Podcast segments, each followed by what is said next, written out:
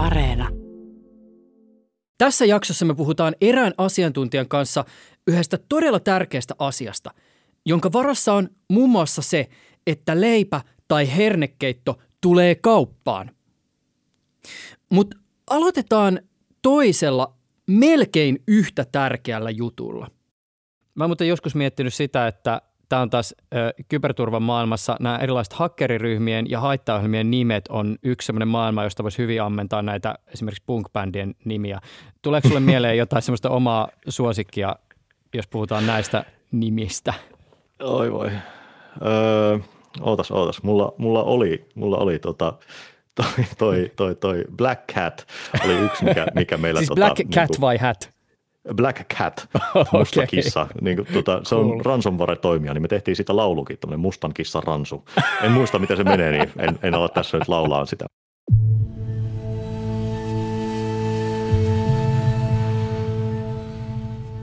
Pieni spoiler alert.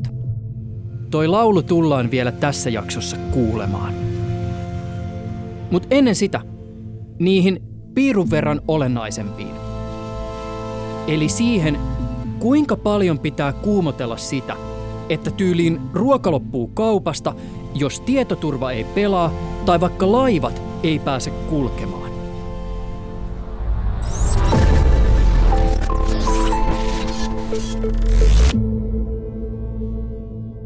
Mä olen Juuso Pekkinen ja tää on Räjäytyskuva podcast.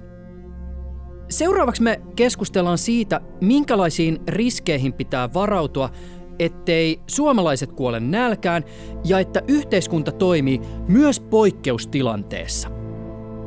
Riskejä voi olla monenlaisia. Mä oon esimerkiksi menettänyt yöunia miettiessäni sitä, voisiko vaikka sotatilassa käydä niin, etteivät Suomelle todella tärkeät laivat pääse täällä satamiin. Tässä jaksossa on mukana kaksi asiantuntijaa. Toinen on perehtynyt erityisesti tietoturvaan ja toinen niin sanottuun huoltovarmuuteen. Tämä jälkimmäinen tyyppi on mukana tällaisessa Logistiikka 2030-nimisessä ohjelmassa, jossa mietitään tosi laaja-alaisesti sitä, miten turvata se, että Suomessa logistiikka pelaa, myös erikoistilanteissa. Ja siis laaja-alainen voi tarkoittaa sitä, että osana tätä ohjelmaa tutkitaan, voisiko valtava auringon soihtupurkaus lamaannuttaa Suomessa sähköverkon ja vaikuttaa tätä kautta kuljetuksiin.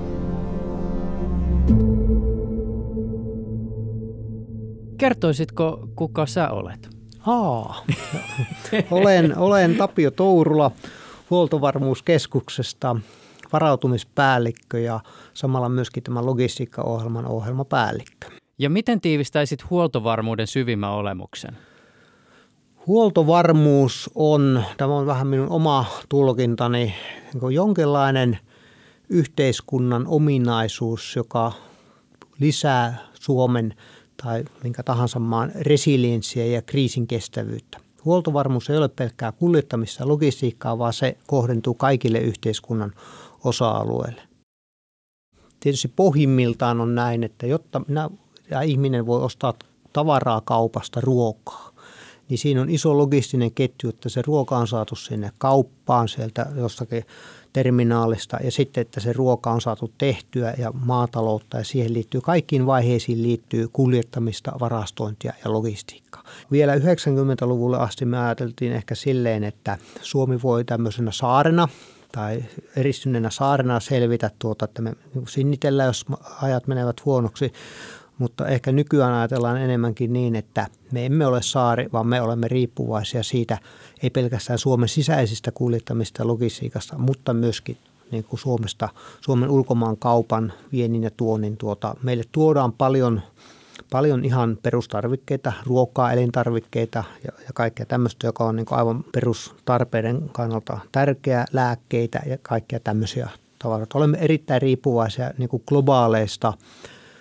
tavaravirroista ja sitä, että ne tavarat pääsevät Suomeen ja Suomesta ulos. Ja sen takia logistiikka, kuljettaminen on niin kuin aivan, aivan niin kuin huoltovarmuuden ydin, yksi huoltovarmuuden ydinalueista. itse olen tiivistänyt asiaa jotenkin niin, että logistiikka liittyy kaikkeen, mitä mä syön, kaikkeen, mitä mä omistan ja kaikkiin lääkkeisiin, mitä minä tarvitsen. Ja se on asia, jota mä en ajattele muuta kuin silloin, kun mun Saksasta tilaama yksisarvispuku on juuttunut johonkin huolintafirman varastoon eikä tuu mulle kotiovelle. Ja tähän voi vielä laajentaa, että nyt puhuit paljon siitä, että mitä sinä saat, mutta tämä liittyy myöskin siihen, että mitä sinulta pitää kuljettaa pois. Niin. Ajatellaan vaikka jätehuoltoa ja tällaisia asioita, niin, niin se on logistiikkaa sekin. Niin, ja tuota, niin se on tuo paluulogistiikka. Se on sitä lähtevä tavara ulos. Ja tässä muuten taas kiinnostava esimerkki siis todella asiasta, jota ei tule ajatelleeksi ennen kuin se tulee ajankohtaiseksi. Käsitykseni mukaan esimerkiksi Italiassa joissain alueilla jätehuolto on paikallisen järjestäytyneen rikollisuuden hallussa. Ja sitten kun on jotain jännitettä yhteiskunnan ja näiden hämärien tyyppien välillä, niin sitten se jätehuoltokaan ei pelaa.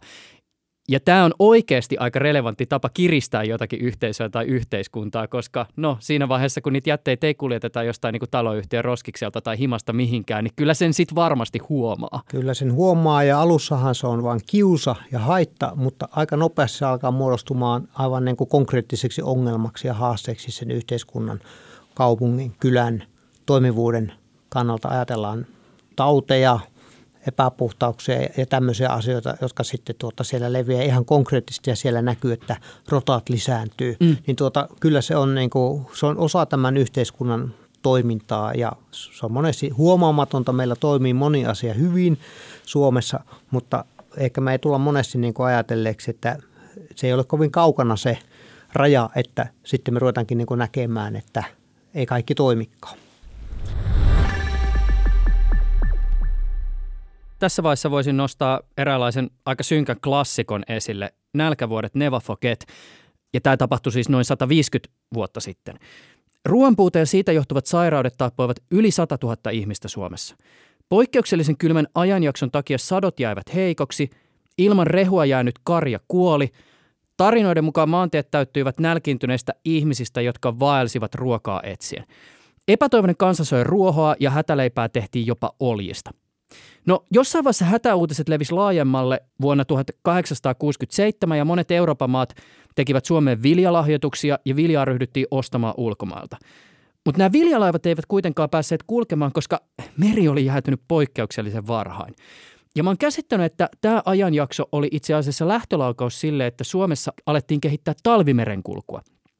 Ymmärrettävästi asia nähtiin kohtalon kysymyksenä. Ja tämähän ei liene mitenkään muuttunut. Siis toimiva meriliikenne on Suomelle monessa mielessä aivan elinehto.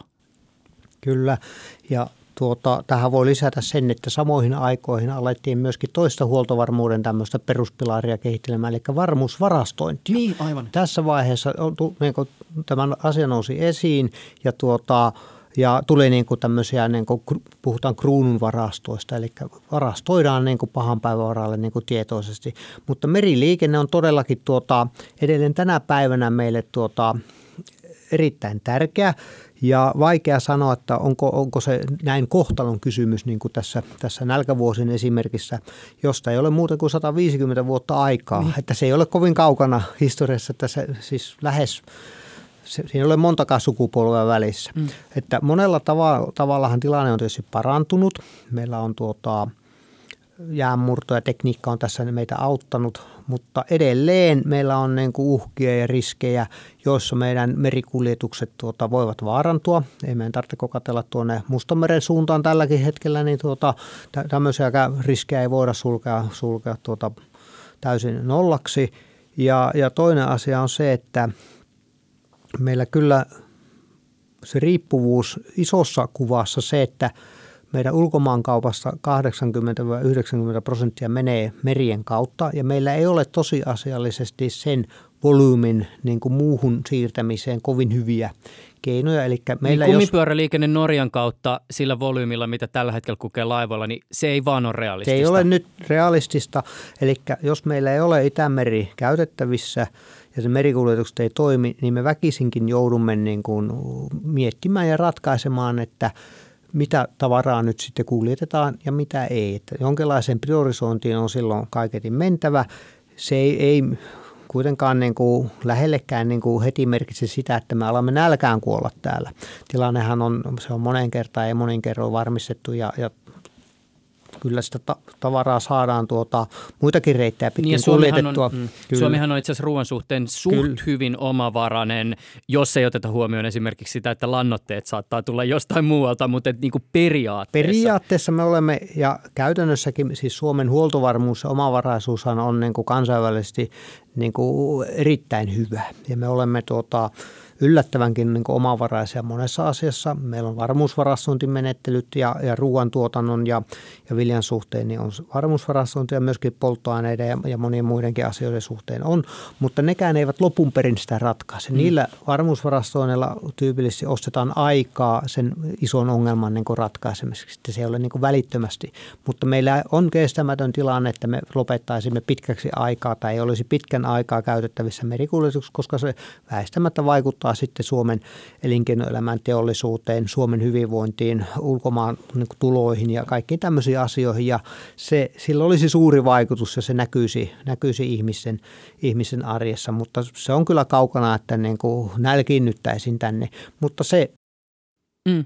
ne voivat olla tämmöisiä pitkäkestoisia kehityskulkuja ja trendejä ja tietysti me yritämme osana huoltovarmuutta niin kuin ennakoida ja arvioida, analysoida, että mihin suuntaan tämä toimintaympäristö ja tilanne on menossa mitä riskejä siellä niin kuin näkyy, mitä skenaarioita siellä näkyy, jotta me voitaisiin niin kuin mahdollisimman hyvissä ajoin näitä ruveta niin kuin pienentämään ja, ja hallitsemaan, että ne eivät pääsisi edes kehittymään tuota näin pahoiksi, pahoiksi tilanteiksi Suomen kannalta.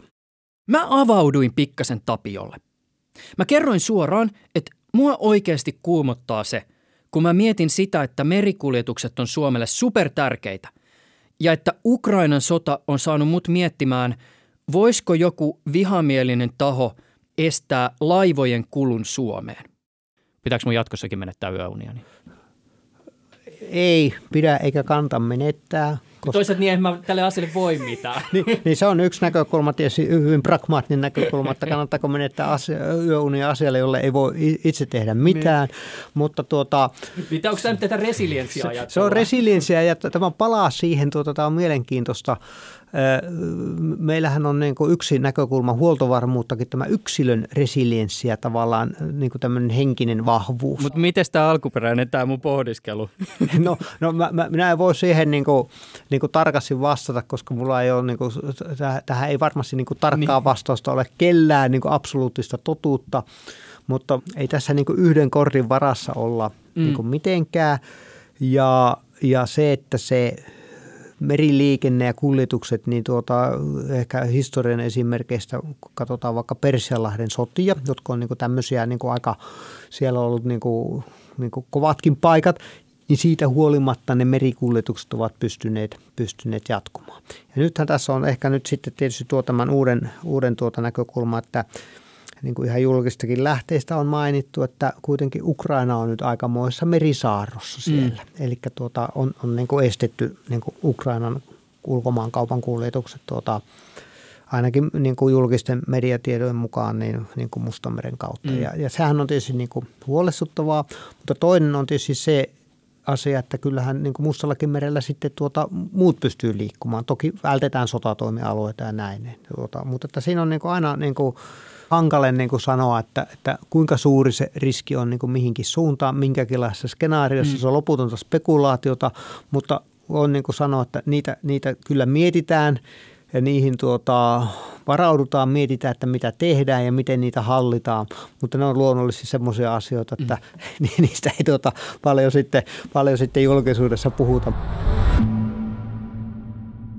Mä käyn vielä haittaan tuon yhden oven kiinni. Joo, Pieni. toki. Yes. Tämä seuraava haastattelu tehtiin etänä. Ja näissä etähaastiksissa on aina vähän kaikenlaista säätöä ja odottelua ja varautumista. Noin, tuskin sieltä häiriötä tänne mikkiin asti tulee, mutta nyt ei ainakaan. Yleensä saadaan lopulta kaikki toimimaan. Yes, cool. Kertoisitko, kuka olet? Mä oon tota, Jussi Eronen, on kyberturvallisuuskeskuksella liikenne- ja viestintävirasto Trafikomilla johtavana asiantuntijana. Mun nykyinen vastuualue on a, kehittyvät järjestelmät, uudet teknologiat ja, ja tota, niiden tietoturvan parantaminen mieluiten jo etukäteen, mutta tuota, vanhastaan, vanhastaan minulla on kaikenlaisia vastuita. Mä olen piakkoin 16 vuotta ollut tuolla virastolla töissä. Voidaan varmaan esittää sellainen väite, että tämän päivän toimitusketjut on täysin riippuvaisia siitä, että verkkoyhteydet ja erilaiset tietojärjestelmät toimivat. Tämän päivän yhteiskunta on täysin riippuvainen verkkoyhteyksistä. Tämä logistiikka ja toimitusketjut eivät ole millään lailla tästä poikkeus. Antaisit sä jonkun esimerkin siitä, miksi toimitusketjujen tai kuljetusalan tietoturvalla on väliä? Kun tuota Suetsin kanavaan jää, jää laiva poikittain. Se on niin selkeä visuaalinen juttu, että kaikki tajuaa, että no nyt tuosta kanavasta ei sitten kulje enää yhtään mikään. Sen sijaan, jos niin kuin todetaan, että tälläkin viikolla on esimerkiksi tuota... Ihan pieni sivuhuomio. Me tehtiin tämä haastattelu vuoden 2022 maaliskuussa yhdessä vesiväylässä tuossa Itämeren lähistöllä käynyt ohjelmointi virheen vuoksi se, että tuota, on, on menetetty se kyky ohjata siinä laivoja ja sen takia 12 tuntia se seisoo, niin se ei ole toki niin näkyvä, että siellä ei ole oikeasti sitä laivaa poikittain, mutta kyllä se silti tarkoittaa, että siellä ei mikään liiku. Ja tunnetuimpana esimerkkinä ehkä tämä tuota, Merskin tapaus, että, että on tuommoinen iso logistiikkajätti, jonka tuota, IT-järjestelmät menee kaikki lukkoon eikä enää tiedä, että mikä tavara on missäkin menossa, niin kaikki voivat hyvin ymmärtää sen, että niiden laivojen on, no voihan ne siellä fyysisesti merellä liikkua, mutta jos ne ei oikein tiedä, että minkä takia ne on menossa ja minne ja mitä niillä on kyydissä, niin onhan se vähän vaikeaa. Mä lähden seuraavan kysymykseen pikkasen kulman kautta. Meillä on olemassa sellaisia aloja, joiden tietoturvalle asetetaan kovia vaatimuksia, kuten esimerkiksi finanssisektori.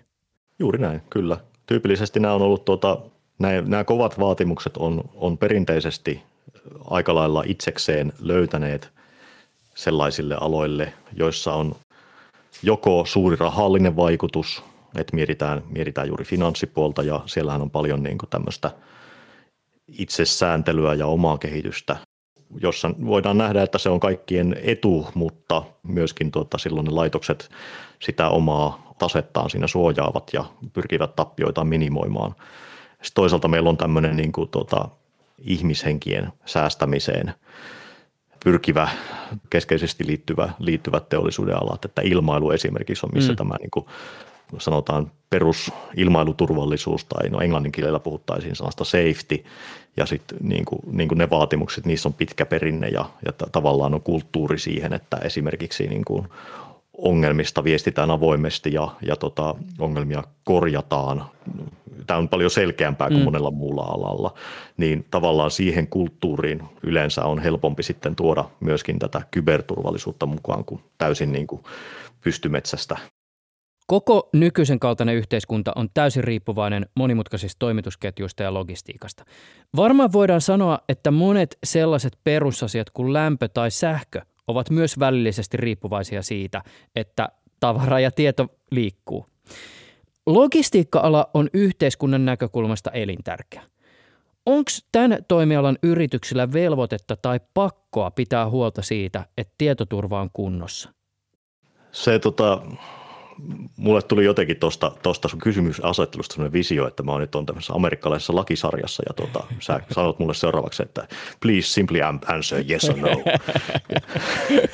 et, et jos, jos, jos pitäisi tolleen vastata, niin, niin mulla olisi pakko vastata, että ei. Mitään kattavaa sääntelyä, joka kattavasti vastaisi koko logistiikka-alaan kaikkiin toimijoihin ja asettaisi sinne jotkut minimivaatimukset, niin sellaista ei ole olemassa. Ja tässä täytyy muistaa, että tämä alahan on hirvittävän laaja. Mm. Siihen kuuluu, kuuluu tuota, niin kuin, tässä on painettu satamia laivoja, kumipyöristä ei ole juuri puhuttu, meillä on liikennejärjestelmät, lennonjohdot, kaikki mahdollinen tuota, toiminta, niin moneen niistä on olemassa sääntelyä, niihin ollaan miettimässä kansallista sääntelyä esimerkiksi tämän niin kuin Titukri-säädöspaketin kautta ja Titukri ei ole siis mikään muumilaakso-hahmo, vaan se muodostuu sanoista tietoturvan ja tietosuojan parantaminen yhteiskunnan kriittisillä toimialoilla. Sitten meillä on tuota EU-tasoisia aloitteita, on tämä Network Information Services Directive ja sen jatko-osa NIS 2, jossa, jossa sitten tota, niin kuin näitä velvoitteita tuota, jatketaan, mutta ei ihan niin kuin tähän tähän tota, toimijoiden tilkkutäkkiin, niin jokaista tilkkua ei ole, ei ole kyllä sääntelyllä katettu. Vaikka joku tosi iso ja tärkeä, esimerkiksi elintarvikealan yritys, olisi huolehtinut tietoturvastaan, niin ei ole itsestään selvää, että tämän yrityksen toimitusketjussa mukana olevat muut yritykset olisi samassa tilanteessa.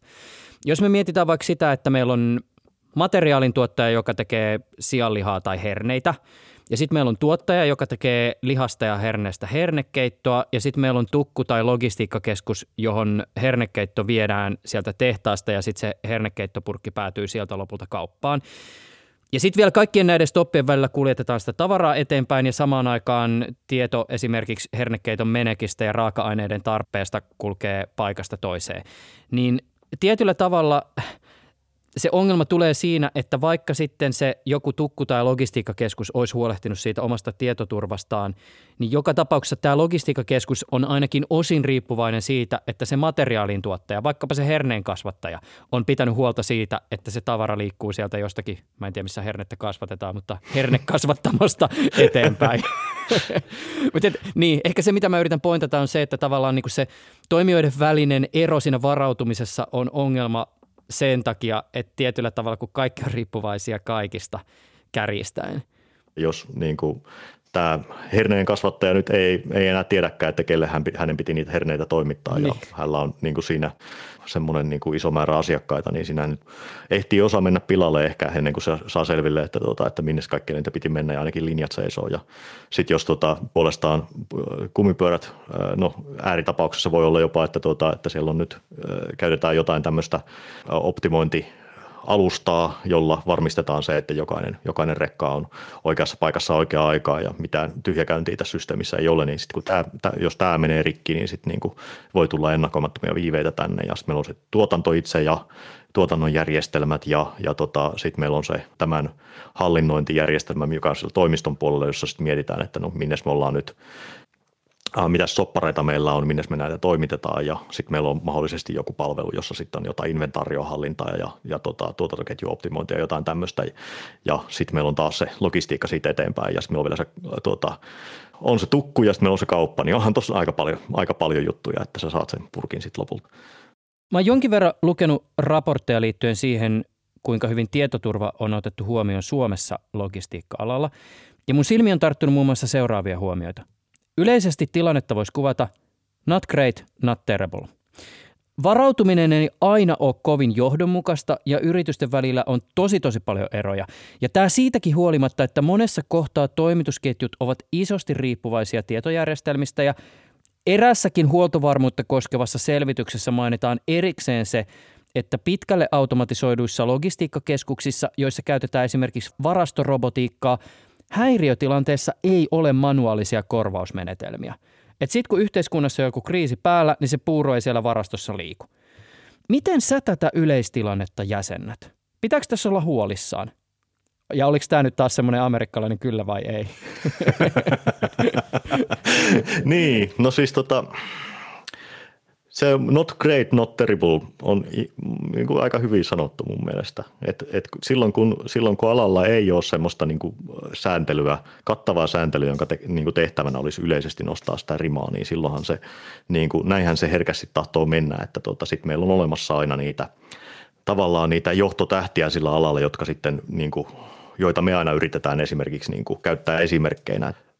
Pitääkö olla huolissaan? No kyllä tavallaan niin kuin, Must, mun olisi kauhean kiva aina kertoa se, että mitä sä voit tehdä, niin. mitä, mitä niin kuin tässä nyt kuulija voi tehdä. Ja normaalisti, jos puhuttaisiin vaikka tuotteista, niin silloin todetaan, että no osta vaan turvallisia tuotteita ja niin. äänestä lompakolla tällä lailla. Mutta kyllä tämä, niin kuin, tämä on semmoinen asia, että tämä ei tule muuttumaan ennen kuin, ennen kuin, tuota, niin kuin tämä tämän kentän niin kuin yritysjohto saadaan niin kuin kiinni ja ymmärtämään, että tämä on yksi niistä niin kuin tärkeitä, nimenomaan jatkuvuuden kannalta tärkeitä, tärkeitä asioita, että tämä ei ole mitään niin kuin IT-nörttien näpertelyä, vaan tämä on sitä, että bisnes jatkuu kaikissa tilanteissa. Esimerkiksi Suomessa, kun puhutaan tästä niin sanotusta huoltovarmuudesta, niin voidaan yleisesti sanoa, että Suomessa huoltovarmuus nojaa aika paljon kaupallisiin toimijoihin lähdetään siitä oletuksesta, että osana vaikka sen safkan tai minkä ikinä kriittisen asian toimitusketjussa ratkaisevassa roolissa ovat yritykset. Ei ole olemassa mitään Suomen valtion rekkojen ja laivojen armeijaa, jotka on pyhitetty vain ja ainoastaan huoltovarmuustoimintaan. Ja jos mietitään sitä yrityksen näkökulmaa, jonka vastuulla tietyllä tavalla tämä huoltovarmuus on, niin mä lähden siitä olettamuksesta, koska tahdon uskoa ihmiseen, että kyllä siellä niin yrityksen johdossa ja yrityksen työntekijät ymmärtää sen oman tärkeän roolinsa myös yhteiskunnan näkökulmasta.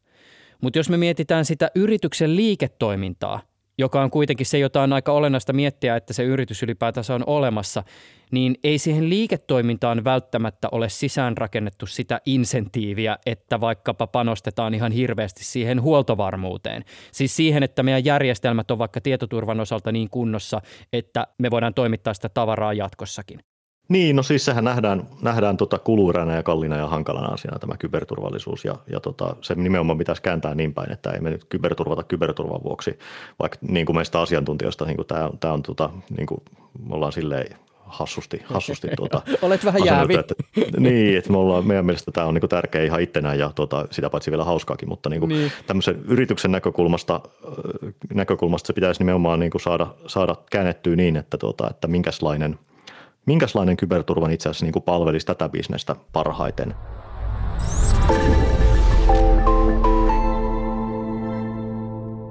Yleensä kun auringon magneettikentässä tapahtuu ja aurinko niin sanotusti roihuaa, näkyy ehkä revontulia tai sitten tulee vähän jotain radiohäiriöitä. Mutta mitä jos roihuakin vähän enemmän? Tästä hommasta me puhutaan seuraavaksi Tapio Tourulan kanssa. Kuvitellaan, että auringossa tapahtuu soihtupurkaus, jonka energia vastaa miljoonia tai jopa miljardin vetypommin räjähdystä.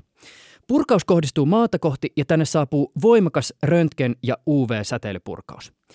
Maahan kulkeutuisi muutaman tunnin viiveellä ja jopa päivien ajan myös sähköisesti varautuneita runsasenergisiä hiukkasia. Minkälaisia vaikutuksia tällä voisi potentiaalisesti olla? Huhhuh, Tällä voisi olla tosi suuria potentiaalisia vaikutuksia ja, ja haaste on se, että me ei oikeastaan edes tiedetä kuinka suuria. Ja meillä on historiatietoa tietysti olemassa, mutta tuommoisesta megaluokan tapahtumasta niin arvioidaan, että satelliitit on tuota siellä vaaravyöhykkeessä, kun on siellä avaruudessa erittäin alttiita näille hiukkaspurkauksille. Ja sitten maan pinnalla sähköverkot ja muutkin sähköiset laitteet, mutta sähköverkot erityisesti. Ja ongelmahan on maan pinnalla, että sähköverkkoihin indusoituu tämmöisessä tilanteessa virtoja, jotka sitten voi rikkoa se sähköverkkoa. Ja ongelma tai haaste on se, että edellisen kerran tämmöinen iso tapahtuma tapahtui 1800-luvun puolella ja meillä ei ole tässä nykyisessä infrastruktuurissa ja, ja teknisissä järjestelmissä kokemusta tällaisesta, mutta, mutta tuota, riski on tunnistettu ja tämän eteen tehdään kyllä työtä koko ajan. Millä tavoin tämmöinen tapahtuma voisi vaikuttaa logistiikkaan ja sitä kautta, miten tämä voisi esimerkiksi näkyä tavallisen ihmisen arjessa?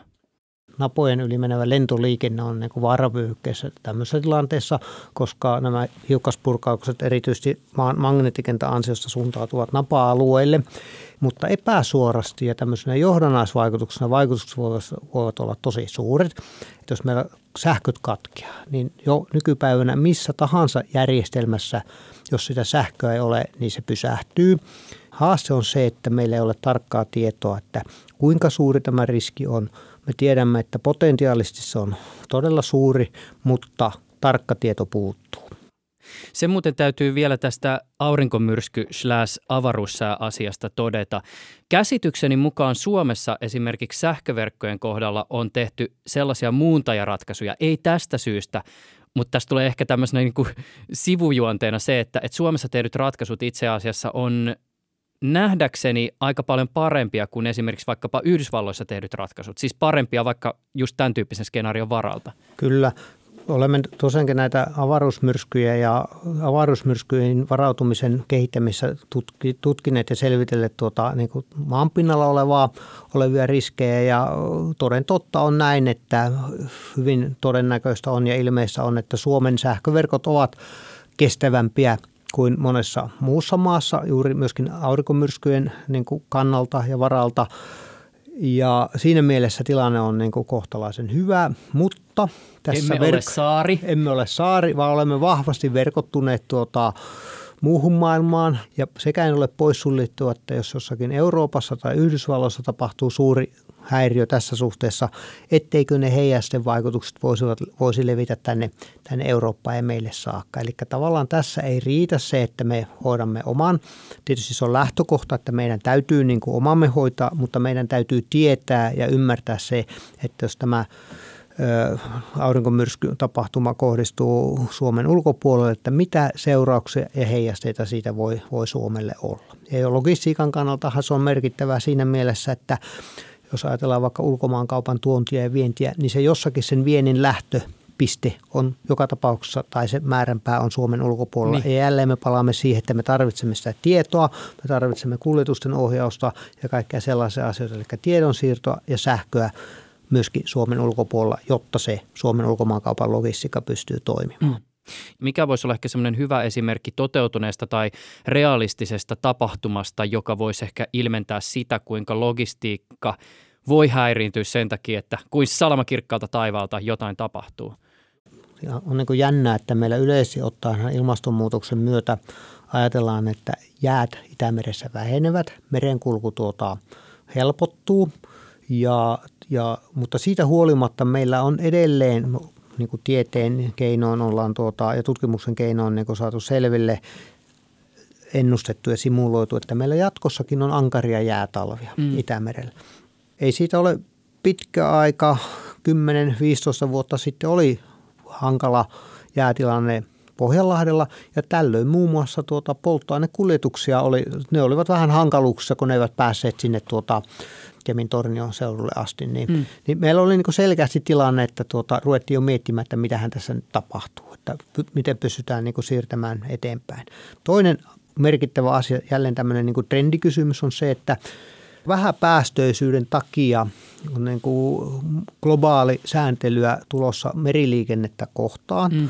Ja siellä niin kuin tämmöinen trendi on, että, että hidastetaan alusten kulkunopeutta, pienentää mm. niiden moottoritehoa jolloin päästöt pienenevät ja se on tietysti hyvä asia. Globaalit mutta meriliikenteen glo- päästöt on noin 2,5-3 prosenttia kaikista päästöistä. Kyllä, tämä on juurikin näin, mutta kaikkien sektoreiden täytyy kantaa kortensa kekoon tässä, tässä asiassa. Mutta tässä tulee nyt yhdistettynä näihin aikaisempiin tota, asioihin, niin se haaste, että me huonossa jäätilanteessa tai ankarassa jäätilanne talvessa joudutaan tilanteeseen, että meidän alukset, jotka ovat tänne meille sitä kuljetusta tavaraa tuomassa ja viemässä, niin niiden jäissä ominaisuudet ja kyvykkyydet laskevat tämän takia, koska niin moottoriteho on niin alempi. Ja tokihan me olemme niin tämän esiin tuoneet, että tällä on tällainen tuota, käänteinen vaikutus, joka on niin toiselta puolelta vähän negatiivinen, että tasapainoilu näissä asioissa on tämä niin kuin ikään kuin huoltovarmuuden yksi aspekti, että me seuraamme, tuomme esiin, vaikutamme, mutta tietysti on näin, että ilmastonmuutos ja sen vastustaminen on sellainen asia, että siihen täytyy kaikkien kantaa kortissa keko ja meidän täytyy löytää niin kuin keinoja sitten niitä ikään kuin heijaste ja johdannaisvaikutuksia, jotka ehkä ovat sitten johonkin muualle negatiivisia, niin niitä täytyy sitten hallita ja, ja kompensoida ja varmistaa muilla keinoin. Onhan siihen keinoja, eihän se ole niin kuin toivoton ollenkaan. Niin. Nyt muuten, kun tässä on tota, tietysti oli pari, kolme vuotta vähän kaikenlaista, aika monta erilaista isoa häiriötä tullut samaan aikaan, niin tulee semmoinen fiilis, että tekisi mieli vähän jossitella ja pohdiskella erilaisia skenaarioita, jotka ehkä joskus aiemmin olisi näyttänyt epätodennäköisiltä, mutta jotka niin kuin tämän nykyisen kokemuksen valossa, no kaiken näköistä saattaisi tapahtua. Mitä jos samaan aikaan olisi ollut käynnissä esimerkiksi tämä operaatio, joka meillä oli nyt koronarokotteen jakelussa, eli lentokuljetukset oli merkittäviä siinä, että saatiin rokotteita rokotevalmistajien tehtaalta Suomeen ja samaan aikaan olisi iskenyt päälle vaikka joku niin kuin vastaava keissi, kun oli aikoinaan Islannin tulivuoren purkauksen aikana, jolloin tulivuoren purkaus Islannissa pysäytti pitkäksi aikaa lentoliikenteen Euroopassa. Tässä on aika tämmöinen niin kuin kiinnostava skenaario.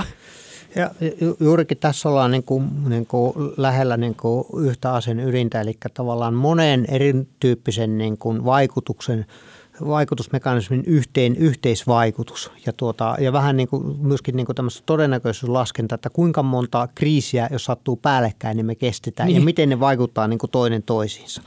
Pohjimmiltaan tai yksi, yksi keino on tässä tietysti niin kuin miettiä tämmöisen niin kuin riskin hallinnan ja riskin ottamisen kannalta. Monesti niin kuin sanotaan, että kun hätä on suuri, niin sitten täytyy niin kuin jossakin toisaalla vähän niin kuin joustaa. Periaatteessa tietysti tässä tuhkatilanteessakin saattoi lentää. Se oli semmoinen uusi tilanne ja ehkä silloin varovaisuusperiaatteella sitten se ilmanliikenteen lopettaminen ja kieltäminen laajalla alueella Euroopassa oli tuota perusteltu toimenpide, mm. mutta hyvä uutinen on se, että siitä on opittu ja nyt on tilanne se, että jos vastaavan kaltainen tulivuoren tuhka-episodi sieltä Islannista Eurooppaan tulisi, niin sen vaikutukset lentoliikenteen olisivat murtoosa silloin verrattuna vuoteen 2010 taisi mm. olla tämä, tämä tilanne, niin tuota, siinä mielessä olemme niin kuin jälleen kriisistä ottaneet opiksi ja parantaneet varautumista.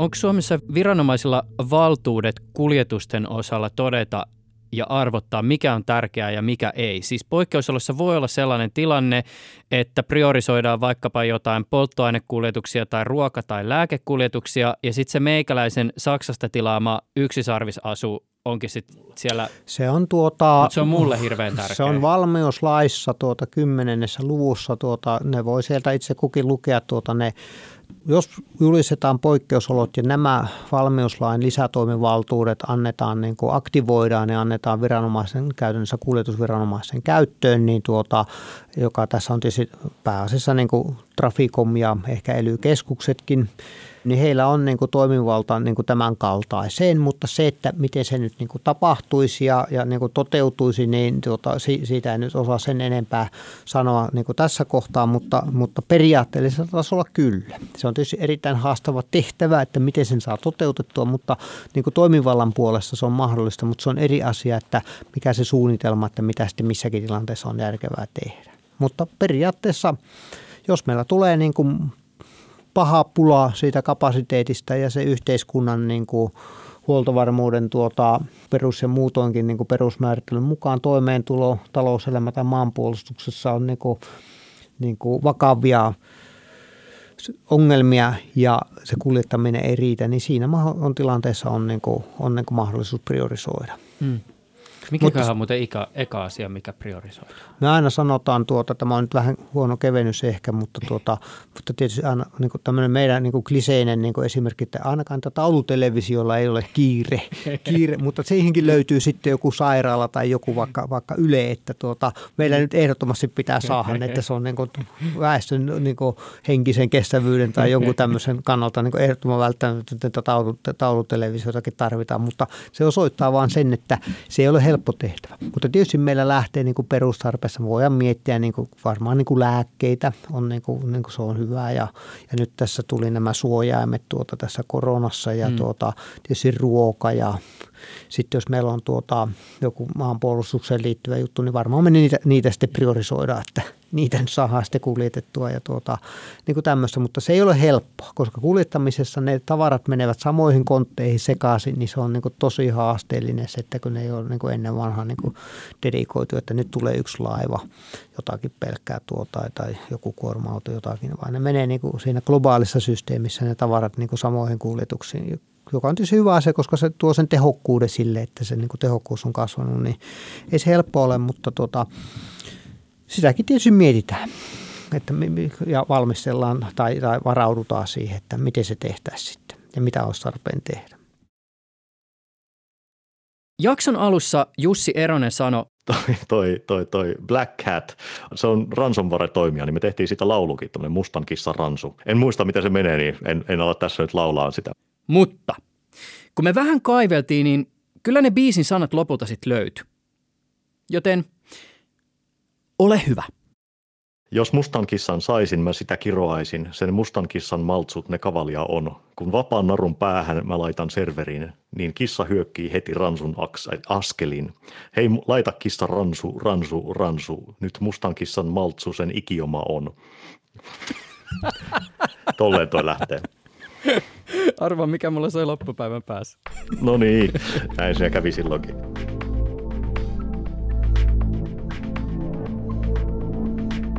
Seuraavassa jaksossa keskiössä on rekka. Siihen on syynsä, minkä takia me 75 pinnaa meidän tavaraliikenteestä kulkee, kulkee kumipyörillä, koska siis ta, meidän, meidän maan sisäisestä tavaraliikenteestä merkittävä osa, tai siis suurin osa kulkee tosi lyhyitä etäisyyksiä, mm. ja ne kulkee se, sellaisista, sellaisten paikkojen välillä, johon ei mene mitään muuta kuin tie niin se on yksinkertaisesti ainoa vaihtoehto. Niin. Ää, se on hirveän yksinkertainen ja joustava kuljetusmuoto siinä mielessä, että sä et tarvi muuta kuin sen tienpätkän ja sitten sen kuljetusvälineen. Äänessä ovat toki myös kuskit. Life is full of priceless moments. Hello Scania ja moottorin toimintahäiriö. Taustatoimittaja sarjassa on Veera Leno. Tunnarit, välikkeet ja taustamatot on tehnyt Tapsa Kuusniemi. Tuottaja on Sami Hahtala. Mä olen Juuso Pekkinen. Räjäytyskuva on Yle Tieteen podcast –